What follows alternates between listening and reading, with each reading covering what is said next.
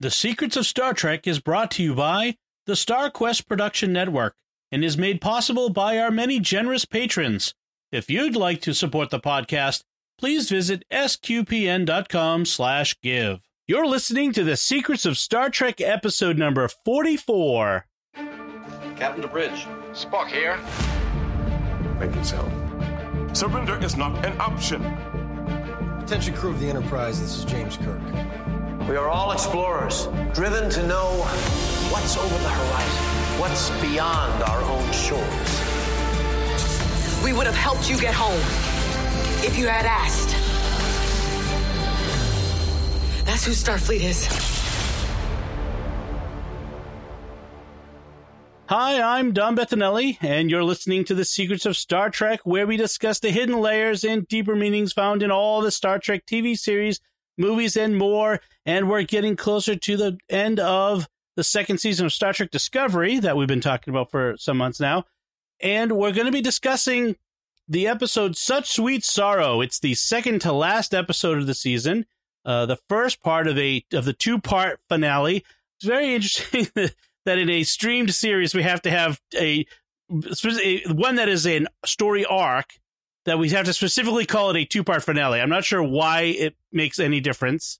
And they're actually titling them Such Sweet Sorrow Part 1 and Part 2. So it's not even like they got a different title for the second half. It's the same title. Well, they're they're still not fully broken out of the televised mold. Well, just the fact that they're releasing them, you know, one episode a week instead of just allowing us to do the binge watch we all want to do anyways shows Yeah. that. Right. So as you hear, joining me as always are Father Cory Sticha. Hi, Father Corey. How's it going, Dom? And Jimmy Akin. Hi, Jimmy. Howdy, Dom. Folks, uh, just a quick reminder, as I always do, remember to like the Secrets of Star Trek on our Facebook page at facebook.com slash StarQuest Media. Uh, join us in the conversation there. We have such great feedback from folks and great conversations, such a great group of listeners who want to engage with us. And you, I'm sure you'd want to join with them in talking about the show, sharing with others. And, and so, so join us there. If you're not on Facebook uh, and say you're on Twitter, you could follow us on Twitter. We're at SQPN and you can send us feedback there, like send us uh, comments, or you could share the show or retweet it there. And uh, we, we just love to hear from you. And we have a little bit of feedback today, but we love getting your feedback and we hope to get even more in the future. So Yeah. Drop something in the com box. please, please. So here we have uh, the penultimate. Is it is it penultimate? Penultimate, yes. I, I can never be sure I'm using that word the right. last one is the ultimate. The penultimate is the one before the ultimate. So we are penultimately uh, talking about this episode called Such Sweet Sorrow. And of course, the title is a reference to William Shakespeare's. Romeo and Juliet. yes, Romeo and Juliet. Parting is such sweet sorrow that I shall say goodnight till it be tomorrow. And folks, they do say goodnight until it almost be tomorrow. This this episode what light through yonder window breaks? It is the dawn. this episode is enti- almost entirely a goodbyes. yeah. There's there's a little bit of action and then a lot of saying goodbye. By by the way, yes, I know that when Romeo says it is the dawn, he's talking about Juliet. yes. It, it's the episode started out so strong. You know, there's a lot of stuff going on. They're making the evacuation procedures. They're doing all this stuff, and then it bogs down. As as I mentioned to the guys before we started, uh, they have as many goodbyes in this as they do in the end of the Lord of the Rings trilogy. yeah, That's right. No, we're done yet. Exactly. Nope. It's a- we're ev- done yet. Everyone, ev- everyone says goodbye to everyone right. at And we least see at it. least once.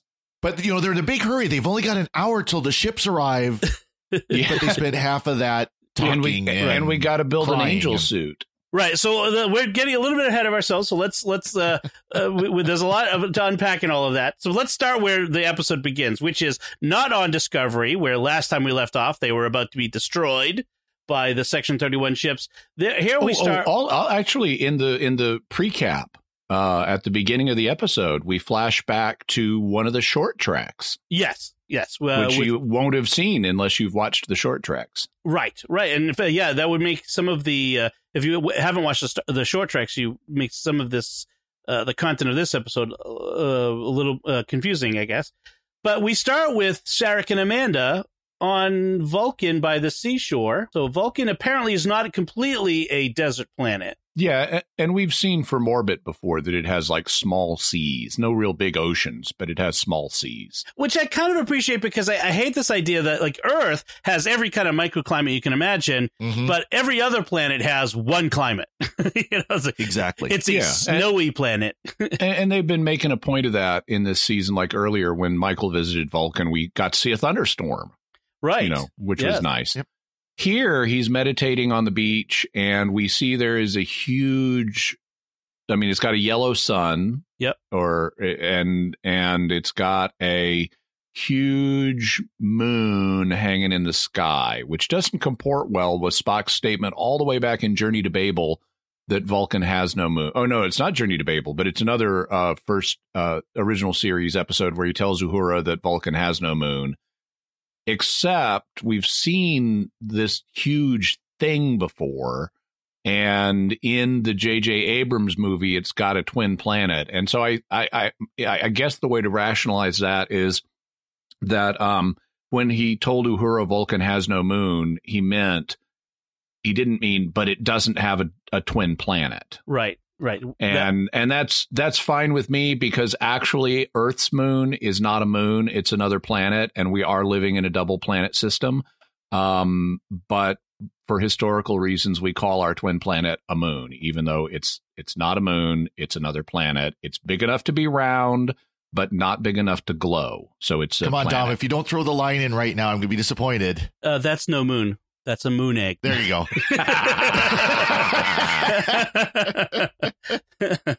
two, two and one. star. I got one two show. and one Good in job. that one. Yes, two two uh, references.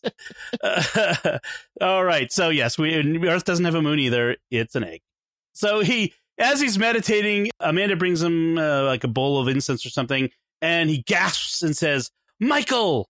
And that's Yeah. where we, we leave there. And then we're back to Discovery, which is now apparently on the run from Section thir- uh, 31's ships, uh, accompanied by the Enterprise, which showed up at some point here.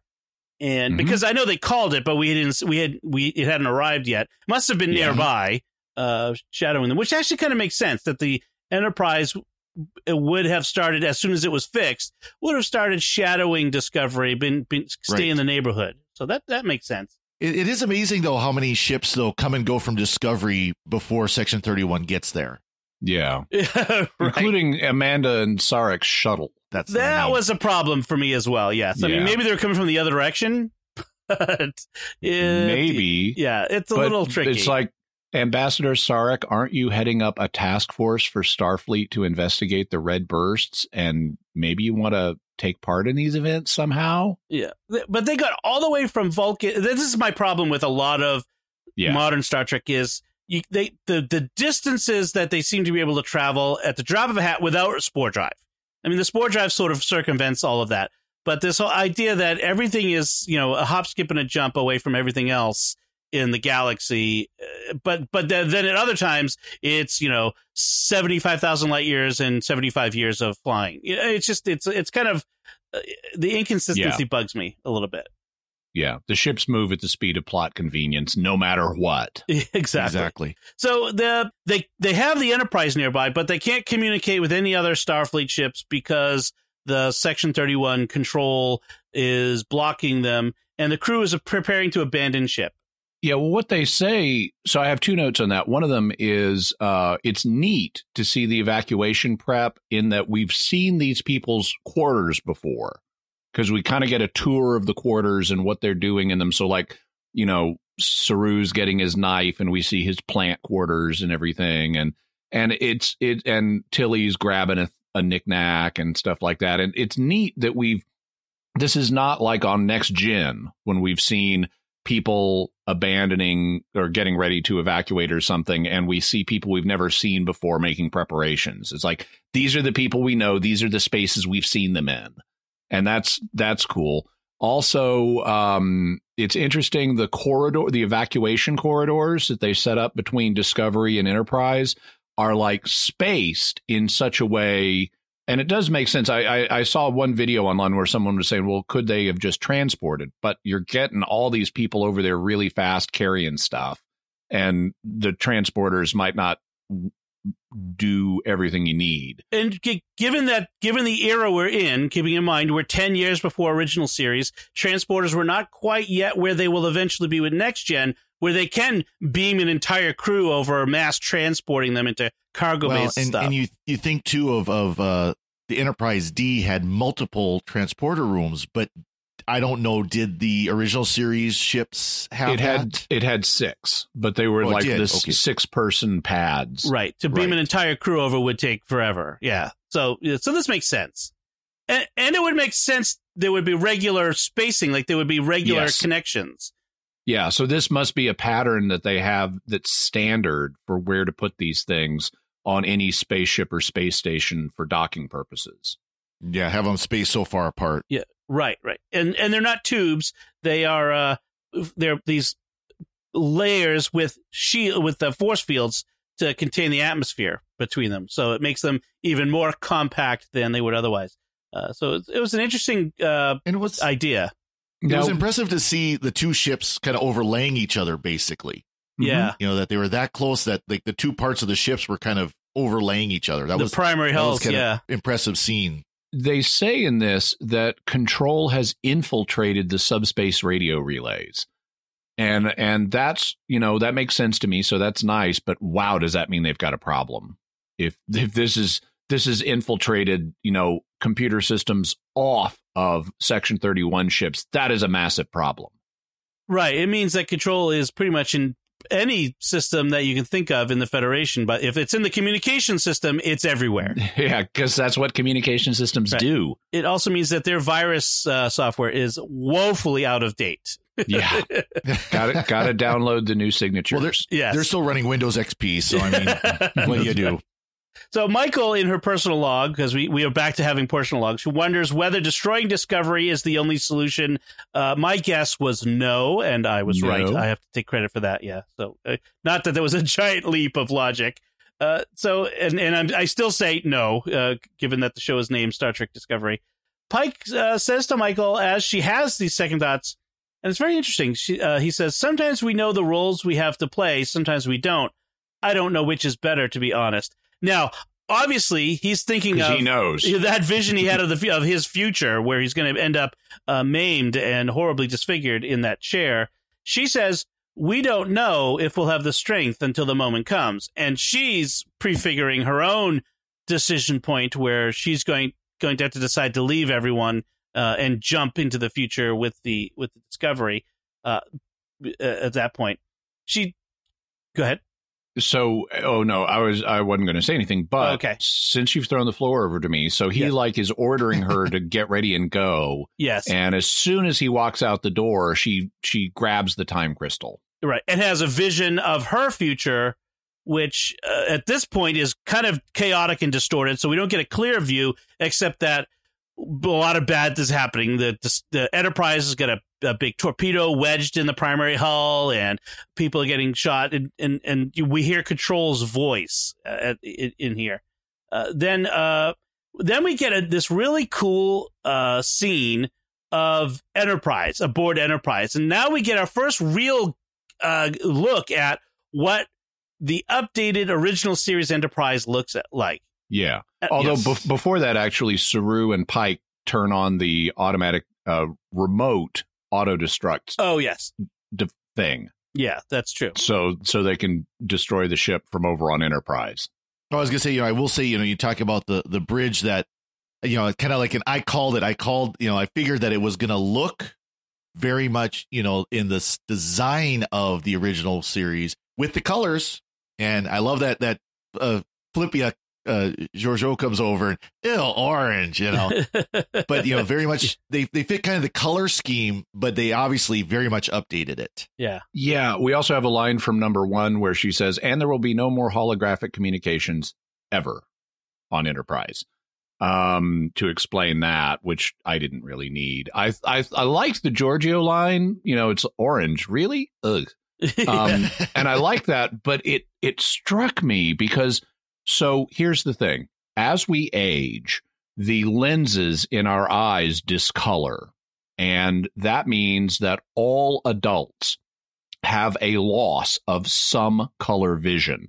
They are because of the yellowing of the lenses. And children really do live in a brighter, more colorful world than adults do. And so you have this yellow overlay of everything you're seeing as an adult until you get cataract surgery, as I have had. And so um, suddenly the colors are more vibrant and they don't have that yellow overlay. And I'm looking at the the bridge and going, that's not orange, guys. That's red. Yeah. Well, it was red. Yeah, I don't know why. What what, what the or unless she was talking about the I don't know, uniform, but the yellow I, no, shirts. No, that's not No, orange it was, either. It was it was a reddish it was a reddish orange at best, if you want to give it that far. So I, but in thinking back to the original series, I guess I could kind of see how you could have considered that orange, maybe, but but it still looks just totally red to me. Yeah. and and I c- couldn't help thinking, is this a color correction problem, or does one of the writers need cataract surgery, or what's going on here? Yeah, I I was I have to admit I was a little confused by the by the didn't know what she was referring to as orange. The auto does remote auto destruct fails, of course, because like hello, I'm thinking the same thing. Isn't the Sphere AI going to since it has complete control of the ship now apparently, uh, that's why they're trying to destroy it. Wouldn't it try to prevent its own destruction by by interfering? Like what? No one, no one on the crew thought of this.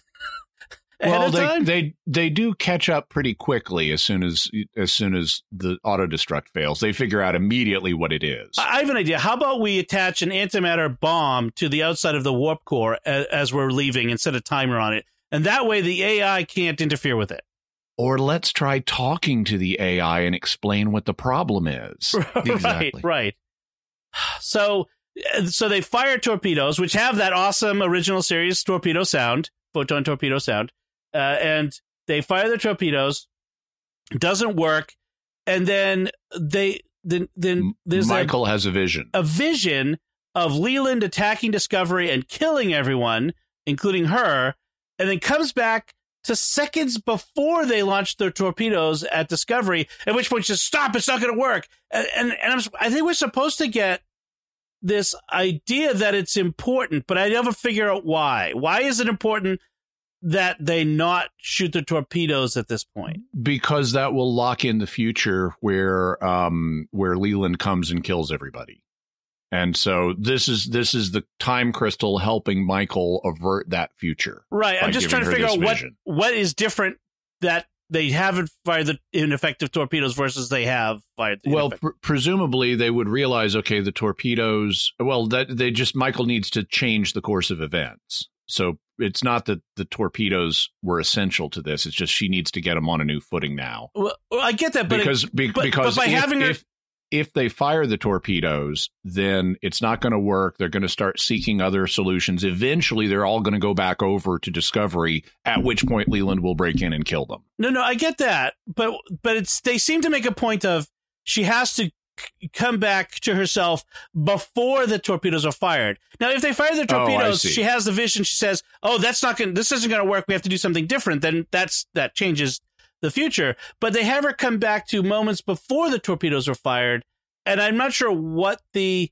firing of these torpedoes has to do. I think it was just making it explicit. It was just making it explicit that this is a change to the timeline that she saw because uh, I know I kind of caught a glimpse of it. And I had to go back and look as the torpedoes are being armed in the first timeline, if you want to call it that. The first time you see somebody walking backwards to kind of show this is a time distortion.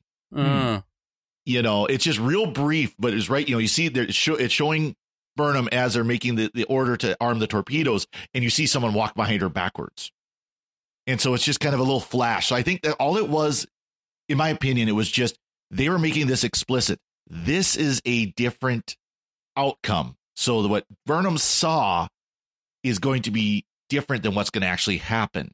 And I think they, And they have to do something explicit. They yeah, they need. I think they needed to do it for dramatic purposes. They needed to show Michael changing something, even even though yeah, she could have said she could have come back after they fired the torpedoes and said. We need to do something other than what we were just planning on doing because I've just seen a vision of the future where we all die. And so we have to do something else other than what we don't know we were going to do yet anyway. So they need to show a reversal of an actual decision they've made. It's a lot, lot quicker just to have Burnham say, "Stop! Don't fire." than right. go okay. through all that big long explanation of, "Yeah, this is not good." Okay. so in this vision that we keep seeing this image of that photon torpedo lodged in Enterprise's hull, it seems very important. This this torpedo for some reason. Someone, in fact, in the voiceover, I didn't quite catch it, but says something about the torpedo. So I'm guessing we're going to come back to that in the season finale, the the ultimate season finale uh, episode. So that should be noted and and looked at. So Michael comes back to the plan that they had before, which is use the time crystal to jump the data into the future. And, and everyone, by the way, just goes along with her stop, don't fire the torpedoes. It's not going to work because it's going to defend itself. And they don't even test that in right. any way. Right. They well, just, oh, okay. uh, uh, well, my Pike goes, can we just check? Yeah, just fire one of them. Yeah, and we see just what happens. one. Just Yeah. do one. S- Just scan and scan and see if its shields are up. You know. right, right. So yeah, fire the phaser just to check for shields. I don't know. yes. Oh, but it's not going to work. Uh, so they they decide to rebuild the suit, including casting this special alloy in less than an hour, uh, including the time that they're all sitting around this conference room table chatting. so yes, that, but the the bottom line is Michael's going to become the angel, so yes. everything is proceeding as I have foreseen. Well, you know, Mike Spock finally catches up to the rest of us and connects the dots that Michael is the one responsible for the signals. Uh, yes, as as Jimmy has been pointing out for at least four or five episodes now. Uh, yeah, so exactly. good, good job, Spock. Georgiou wants to make a star go supernova, and they say that it will destroy all life within light years. How? Uh, Yeah. I- I well, no, no, no, no, no, no, no, no. That that's that's fine. Um, if if you have a supernova, I mean, those Uh-huh. are massive things, Okay. and and the shock wave and the radiation from that will sterilize light years. I mean, it won't happen instantly. It's going to take years for that to propagate. Right, but, But it's it would, also yeah. yeah. And and so the reason they want to do that is because they need to power the time crystal somehow to get it ready to jump to the future.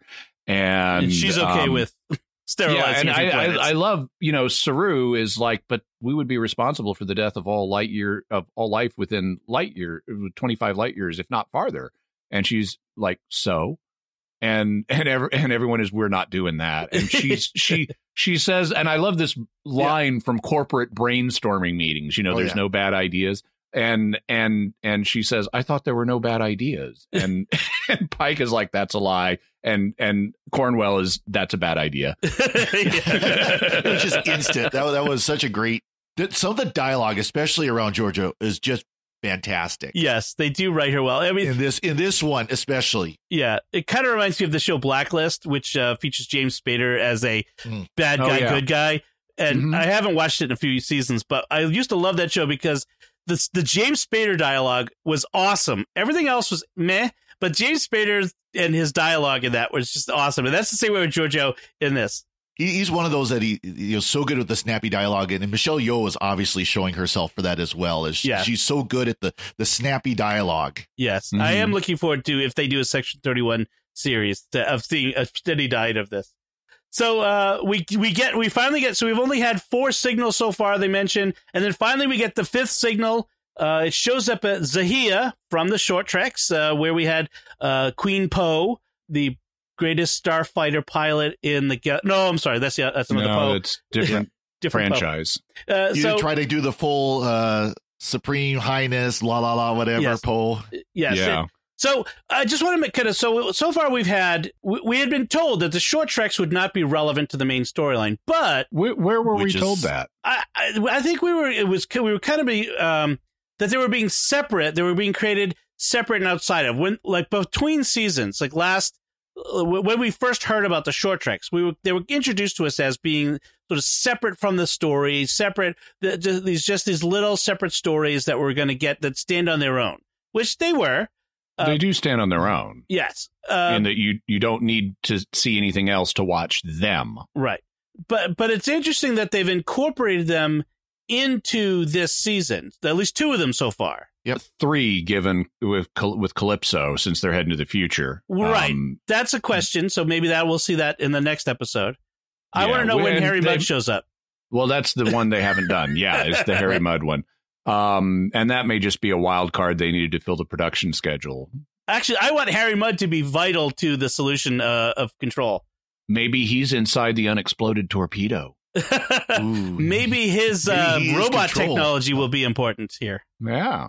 So anyway, that's that's our little digression on the short treks. But So I have in my notes that the fist signal appearing just at this moment and taking them to Xahea is coincidence, convenient coincidence, but Poe is so much fun I don't care. right, right, uh, and it's the the the vital thing here is that because Xahea and Poe have this dilithium recrystallizing technology that no one's ever dis- discovered before.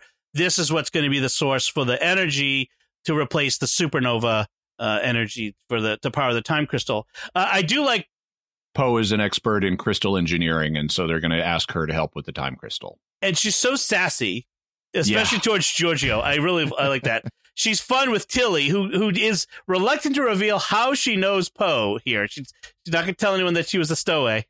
I love that line about she doesn't have to come in through a cargo container. And Pike looks at her. What? Never mind. I, I love the bit in the transporter room because Pike is all diplomatic up to greet this alien queen. And he starts talking to her, and immediately Poe says, Tilly. Yeah.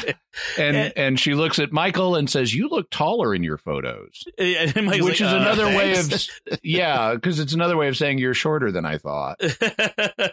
And and then to Georgiou, she's you know Georgiou snarks at her, and and uh, and Poe says one of the best things about being queen is that uh, about being queen of the most politically relevant planet is I don't have to listen to any more snark. I made it an actual law. Can she make that law here, please? Uh, yeah, exactly. So she tells them that she can uh, give them the tech to power the time crystal, but because of plot reasons, it will be a one way journey. So uh, they they can go, but they can't come back. Uh, they can take the discovery into the future. Yeah, because the crystal will like burn out uh, once it's done with its job, so you can't come back. Also, she says she needs Planck level energy to do this, and I'm going really that I didn't know they had the technology to manipulate Planck level energy. That's the the Planck constants are like the most fundamental theoretical limits of physics. And um, so, like the Planck time is the smallest possible unit of time, and the you know Planck energy is like this is the most in this is the theoretical limit. The most energetic energy possible. Right. The uh, I we- mean, we- it, I think it's like you know electron volts in that it's smallest possible, but they're manipulating energy on the most fundamental level. uh, we find out that the anchor point for the time suit uh, in space is the planet Terralysium, which is that's apparently where I didn't catch this before, but that's apparently where uh, where Michael's mom has been based out of in the future is Terralysium because there is no advanced tech there except for the star the Starfleet radio. Well, th- that may not be there a thousand years from now. okay, all right. And it was just a bat. It was just a the battery is the only part that was the actual Starfleet. oh, right, right. Yeah, the uh, the was radio otherwise- was old 21st century radio. In- interstellar radio. Yep. Uh, Poe tells Tilly that she's going to stick around through the battle, um, even though she's a queen. She's Uh, stowing away again. Stowing away. Uh, Georgiou gets mad at Michael for sacrificing herself because Michael's going to take this one way journey. Uh, and Georgiou is kind of showing her cards. She's like, uh, she doesn't like her being selfless here. Yeah, I, I love it when uh, Georgiou is talking to her about you flinging yourself into the future like a galactic rubber band with a martyr complex. yeah. and and and and and Michael replies, and when we're both still alive, when this is all over, then you can talk to me about my gaping character flaws. this is totally a daughter to her mom moment, isn't it? Oh yes. oh yes.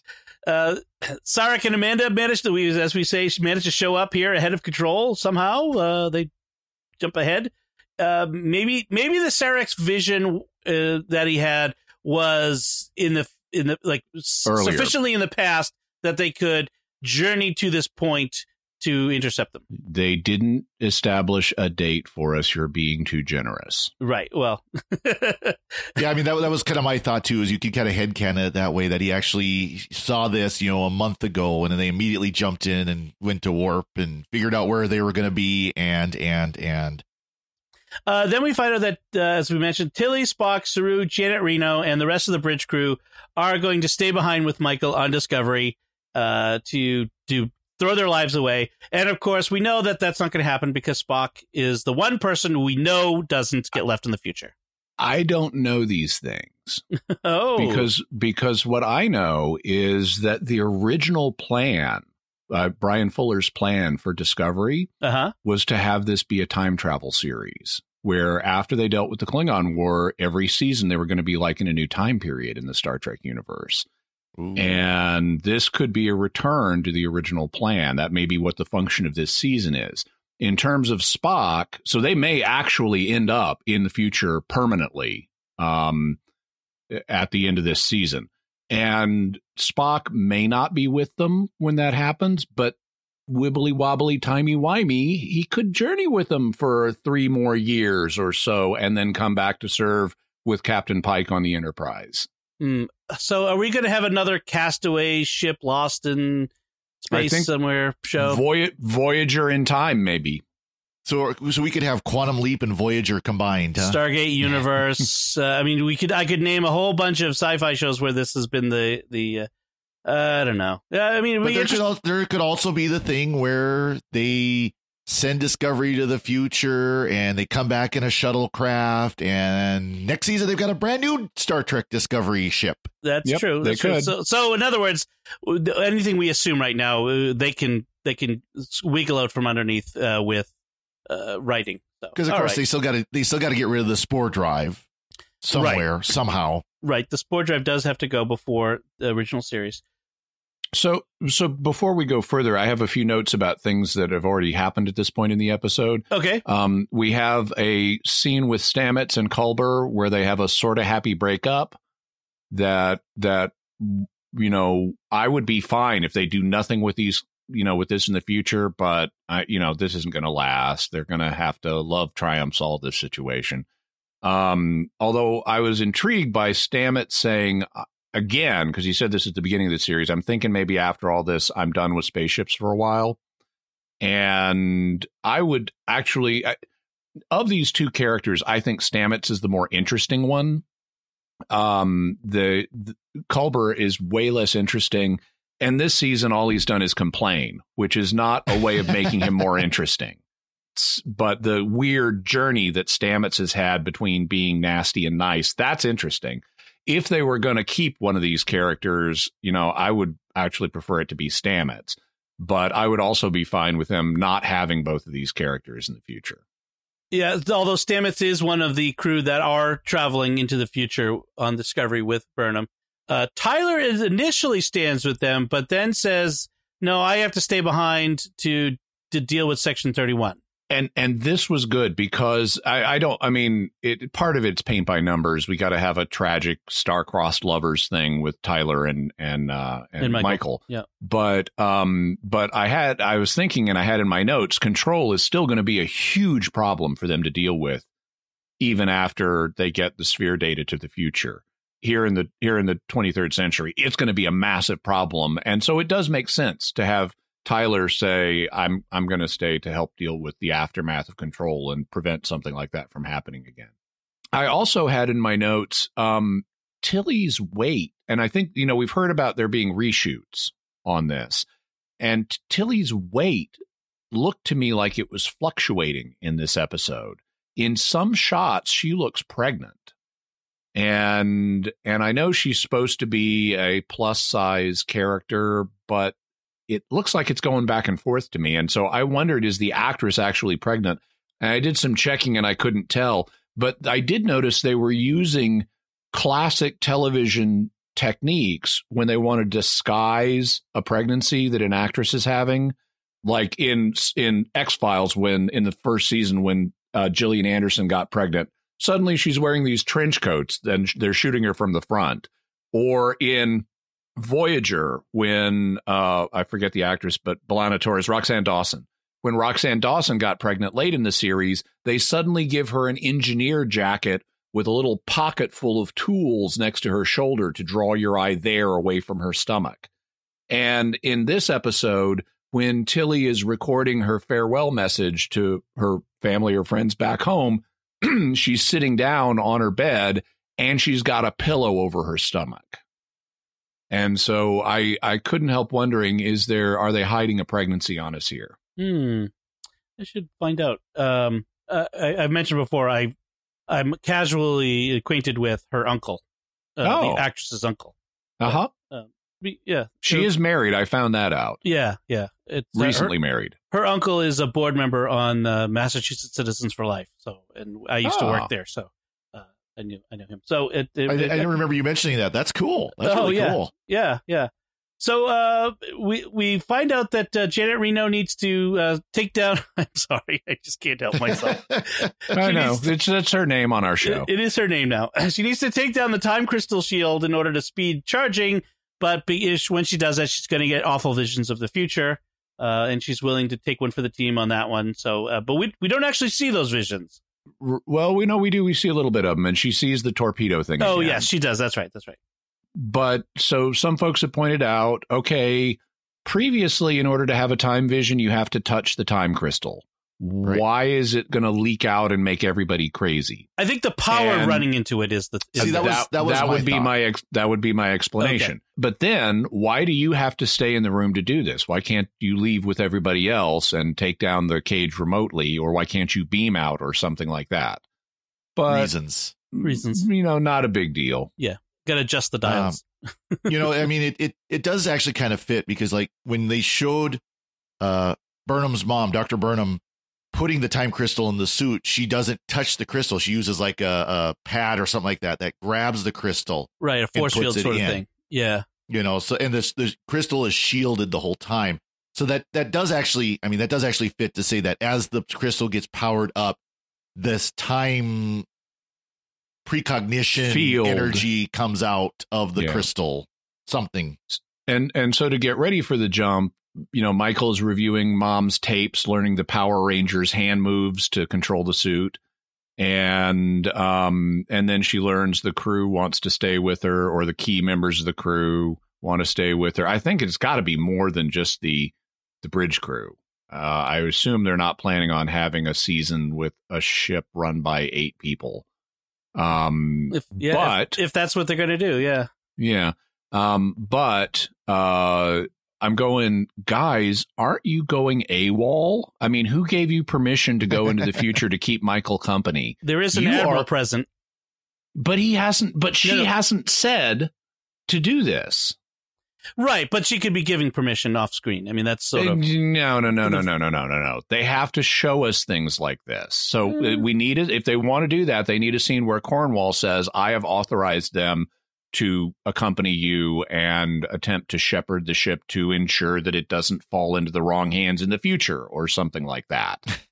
I don't have a problem with it. I mean, if uh, the, the Starfleet crews have often, you know, because the, Mute- because they're co- well, I don't. They're staying with the, the ship uh, on its mission. I mean, that's that's part of their mission, right? I mean, to safeguard it. I mean, they're they're not mutinying uh, in the in defying Starfleet. They're taking the ship to save humanity. It's what they do. So, uh, you know, if they do, if they blow up the ship, they're not mutinying. They're they're they're they have been given. I I feel like that was authorized. Well, I feel like well, even that is they didn't explicitly get authorization. I think no, no, no. Pike, uh, as a captains and first officers, have the ability to authorize the destruction of the ship. That goes all the way back to TOS. right, and that's what I mean is like that. I feel like that the Starfleet has given crews a lot of leeway and independence because they're so off so often out of touch and out of contact to make so, certain so, kinds of decisions. Um, Saru's first officer, in fact, he's acting captain. As soon as Pike goes back to uh, Enterprise, he's acting captain, so he has the uh, authority. and they kind of sort of semi promote him to where almost permanent captain, but not quite because he kind of reels it back and says, "We'll talk about it later." Well, I think it's a matter of the the Pike is about to name him captain, and Saruso is sort of like, well, we'll decide whether Michael or I get to be captain afterward, or something. It, it seems very. It was weird. It was weird. Like, look, who's got th- seniority here, and that's who's well, the captain. it, it Yeah. almost it seemed kind of like um, all of a sudden now they're concerned about how much time it's going to take to actually transfer, formally transfer command and all this. right, And- you've all been mooning over each other for the last, you know, half hour. Yeah, So uh, there is so as They, yeah, they should have called taken a. Uh, is it Dashiell Hammett? It's one of those film noir guys, uh, authors. This is the long goodbye. yes, it is uh, the big goodbye from Next Generation. So as as uh, Georgiou uh, beams Tyler and, Yeah, and great. Pike back to the Enterprise, and as the the, the transport room is taking effect, she tells Pike, "Oh, by the way, I'm Terran from the Muniver- Mirror Universe," like trying to shock him. And Pike says, "What mirror universe?" and then winks at her as if I know exactly Yep. what you're talking about. I know exactly who you are. I know what's going on. Yeah, that was great. that was a good moment. Um, and then we end before the battle. You know, the the the show the ships show up, the Mirror Universe ships show up, and I'm not Mirror Universe, sorry, Section Thirty One The ships show up, and we're prepared for battle, and that's where we end. Well, and there's there's also uh, Tyler just before they beam out. You know, he says, "Do you trust me?" And he says, Why? There's something I need to do. I need to take off as soon as we get to Enterprise, Right, Yeah. right, that's true. and that's where he's going to go off and do his thing against Control, whatever that might be. Yeah.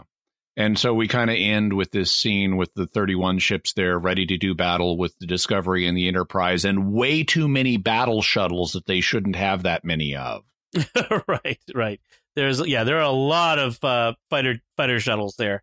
Uh, so although I really love the idea of fighter shuttles, so I'm kind of excited by that. But uh, so there's a couple of questions we're here. Um, what about the sixth and seventh signals? We haven't had seen those yet. Presumably those are coming. Yeah, well, when when the lamb finally pops them off the scroll, we'll find out what they are. yes, Um, yes. In the in the Book of Revelation, the seventh. I'm I'm. I'm guessing the seventh signal is is likely the home signal. right. Yes, the the follow me home Yeah. Yep. Um, then my other question is, what's the difference between control as it is now and control fully conscious as they're trying to prevent it? So this is another thing that people have pointed out, which is control seems. I mean, what more does it need? It's all. It's already a devastating enemy that has seized control of the Federation's communication infrastructure and multiple ships. And can It's got imitate its own any battle fleet. officer? Yeah, yeah, yeah, how much more fully conscious can it be at this point? right. Yeah, that that it seems like they've they've kind of written themselves into this corner. They have to make him a, a, a dangerous, implacable enemy, but not too dangerous because we, he has we have to prevent him from getting worse. But they feel I feel like they've they've kind of crossed the line on that one. Well, and they're to have what they'll probably do. This is my guess: is they'll show some kind of fatal flaw in Control right. that the, the sphere limit. data would would correct. That there's something in the sphere data that would correct, but Control does not know how to correct it yet. So there's a fatal flaw of something. We don't know what it is yet, though. what else do we have here? A couple couple little notes. Uh, by the way, the there is um a yeoman Colt on the Enterprise who was the yeoman from the cage. She's uh, she's there on the bridge, so she's the other one who, along with Number One, is abducted by the uh, Talosians Pike. So so we do. get oh, to that see was her. Yes. Oh, I didn't notice that. Yep. Yeah, the one that would have that has unusually strong desires and would make healthy offspring. yes. Uh, good job, Pike. Well, I Uh, do I do like that they had number one sitting in the helmsman spot. Which is where she With- sits in in the cage. cage. Yeah. right. That they they made that key that she was there in that spot. Uh, and then um, I'm just trying to think of anything else. Uh, any other notes? I think that's it for my notes on this episode. Any other notes that you guys have on this? I've got one small thing. It was kind of in, kind of interests me, of course, with, with my military background. Um, that they don't have a salute per se, but they kind of did, Yeah, where they I would do that. eyes up, and everybody would go to parade rest. That's where you stand. Your legs are shoulder width apart. Your hands are behind your back, at just above your belt, basically. And uh, that was kind of their salute. Was kind of which which was kind of interesting. You know, I, I at first I was like, that's kind of a different way to get around a salute, but no, like you could say that would be a salute as well, just not the traditional we see where you you take your hand and put it to your eyebrow or the tip of your hat, like the military does. Well, they've been always been very clear, and more clear uh, sometimes than others, that Starfleet is not a military organization, despite its fact being Yeah, right. having Despite- weapons and starships and fighting wars. Despite the fact it totally is. yeah, Exactly. So I could see where they would avoid having explicit salutes as we recognize them, but substituting some other gesture because in a hierarchical organization with rank, you need some way to have that sort of thing. So And I, yeah, I think it was. I, I actually, as, as I thought about it later, I thought, you know what, that is actually an effective way of promoting the same thing. You know, like they they did the eyes up for Discovery before they destroyed it, which you could see, you know, in in the military today, perhaps doing a salute before a self destruction of a, a vessel or something like that. Uh, same thing of you know eyes up before he left the bridge. Captain Pike left the bridge for the last time. Same kind of thing, doing a a salute as the commanding officer left the the ship for the final time. So I I could I could it really actually it filled that role well. I think I thought it was actually quite effective. The idea that Starfleet is not a military organization is just a piece of late when Gene Roddenberry was old and making Next Gen. It was a bit of his fantasy as he reinterpreted what he had done before. But in the original series, there is no pretense. This is a military organization, Well, they've got and they've and got ranks, they've got weapons, they fight. Yeah, it's Yeah. military. defend. Um, one note: this is not actually related to Discovery per se, but s- on the theme of AI. If you've ever read Larry Niven's known space series, there's a race called the Puppeteers, and they are a uh, from a human perspective, they're cowards, and their whole life philosophy is based on cowardice because they evolved as herd animals. Who's you know they're intelligent, which is unusual for a herd animal, but they evolved as herd animals and herd animals are you know subject to prey animals and so their life strategy is generally built on running away from things. Um, but they eventually i guess got smart enough to turn on their prey or on their predators and deal with them.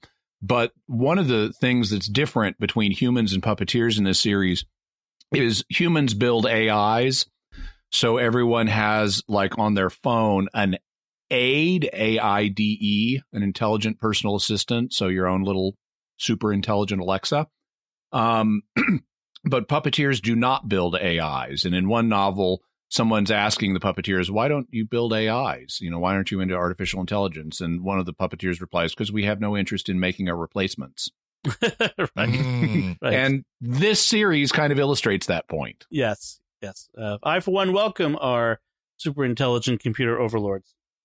Is isn't that right? Alexa and Siri and Google. Yes, I love you. You are As you're sitting here listening to us, so uh, I guess that wraps it up for now. We're going to have the season finale, the ultimate season finale, uh, coming up this week. Uh, which, as we record this, is Holy Week, which makes it an interesting uh, time to have that. And then we'll record uh, an episode next Monday where we'll talk about that. And then we'll also have the for the following week. We're going to do a season two retrospective. We're going to look back over the season, look at uh, the, in, the, in the big scale. How did they do? Was it a successful season? Uh, how, what do we think of the storylines, the character development, all those bits and pieces, and what we might be hoping for in the future in a season three of Discovery? Uh, you know, given what whatever happens in the next episode. and, then we're going to be back to talking about classic trek Yes, and we have some great uh, Star Trek episodes. We're going to be doing a, a DS DS9 episode, a two parter from the Deep Space Nine, and then we're going to be doing a uh, is that a classic Trek or uh, TNG Parallax? Was that or was that Voyager? no that was voyager we already did voyager right. right, you, right. you So and i did that one that's right. That's right. That's a Voyager episode. Uh, so we've got we got a whole bunch of lame Voyager episode, so tune in to hear us roast it. yes, And yes. I'm, I'm, I'm part of me is sad I missed it because yeah, that, that would have been a fun one to destroy. But part of me is glad I wasn't there. so, so we'll be returning to classic uh, uh, Trek episodes, and then as other things come up, the new Picard series and uh, any the Section Thirty One series, if that ever happens, we'll obviously be talking about those things. But before that, we've got to finish out this season of Discovery, and uh, we'll be coming back to that. So we have a little bit of feedback from uh, the the our listeners, which we love to hear your voice. We love to to, to, to hear your feedback. Uh, this one was a comment on YouTube, which we got from Cryptic Josh, who was commenting on our overview of the animated series way back then. Uh, and they and they mentioned because of uh, it's a reference to Discovery. He says, or I'm assuming Josh is is a he. They also mention in Hey, the- Michael, be careful with those assumptions. I know, I, I know. I'm making that that. Yeah, exactly. But, uh, Josh says, Go, let's go with it. yes, Josh says that in the animated series, they mentioned that Spock's mother, Amanda, says that Spock loved Alice, uh, Alice in Wonderland's Through the Looking Glass as a child, which of course is a huge part of Discovery season two plot. So, uh, thank you, Josh, for pointing that out. Yeah, Interesting. I'd forgotten that, but that's true. Cool. Yeah, yeah, nice, nice way the writers to reach all the way back into Very, that. very so cool. thank you for that feedback. Uh, before I close, I want to, as always, I want to thank our patrons. These people are very important for both us and for you because without them, this podcast would not exist. Our patrons, they, their financial support. Let's just be quite honest. Their financial support is what makes it possible to sit here talking about Star Trek uh, and and creating a podcast. This wouldn't happen otherwise. And I want to thank this week by name Jason K, Leslie H, Jeff V, Lindsay S, and Imad A.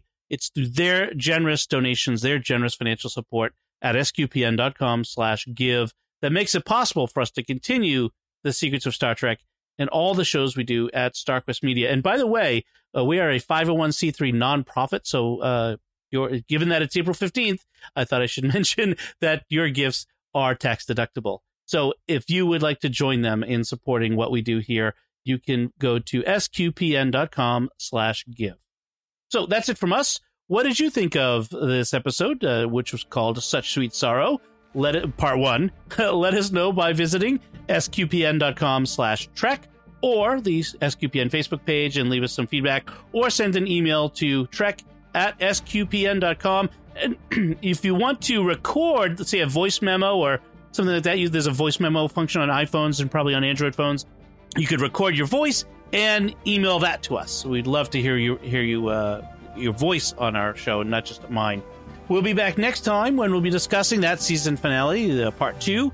Until then, Jimmy Akin, thank you for joining me and sharing the secrets of Star Trek. Thank you, and live long and prosper. Father Cory Sticha, thank you as well. Oh, you're welcome. Thank you, Dom. And once again, I'm Dom Bettinelli. Thank you for listening to the Secrets of Star Trek on StarQuest. And remember, you could make it an actual law to ban snark.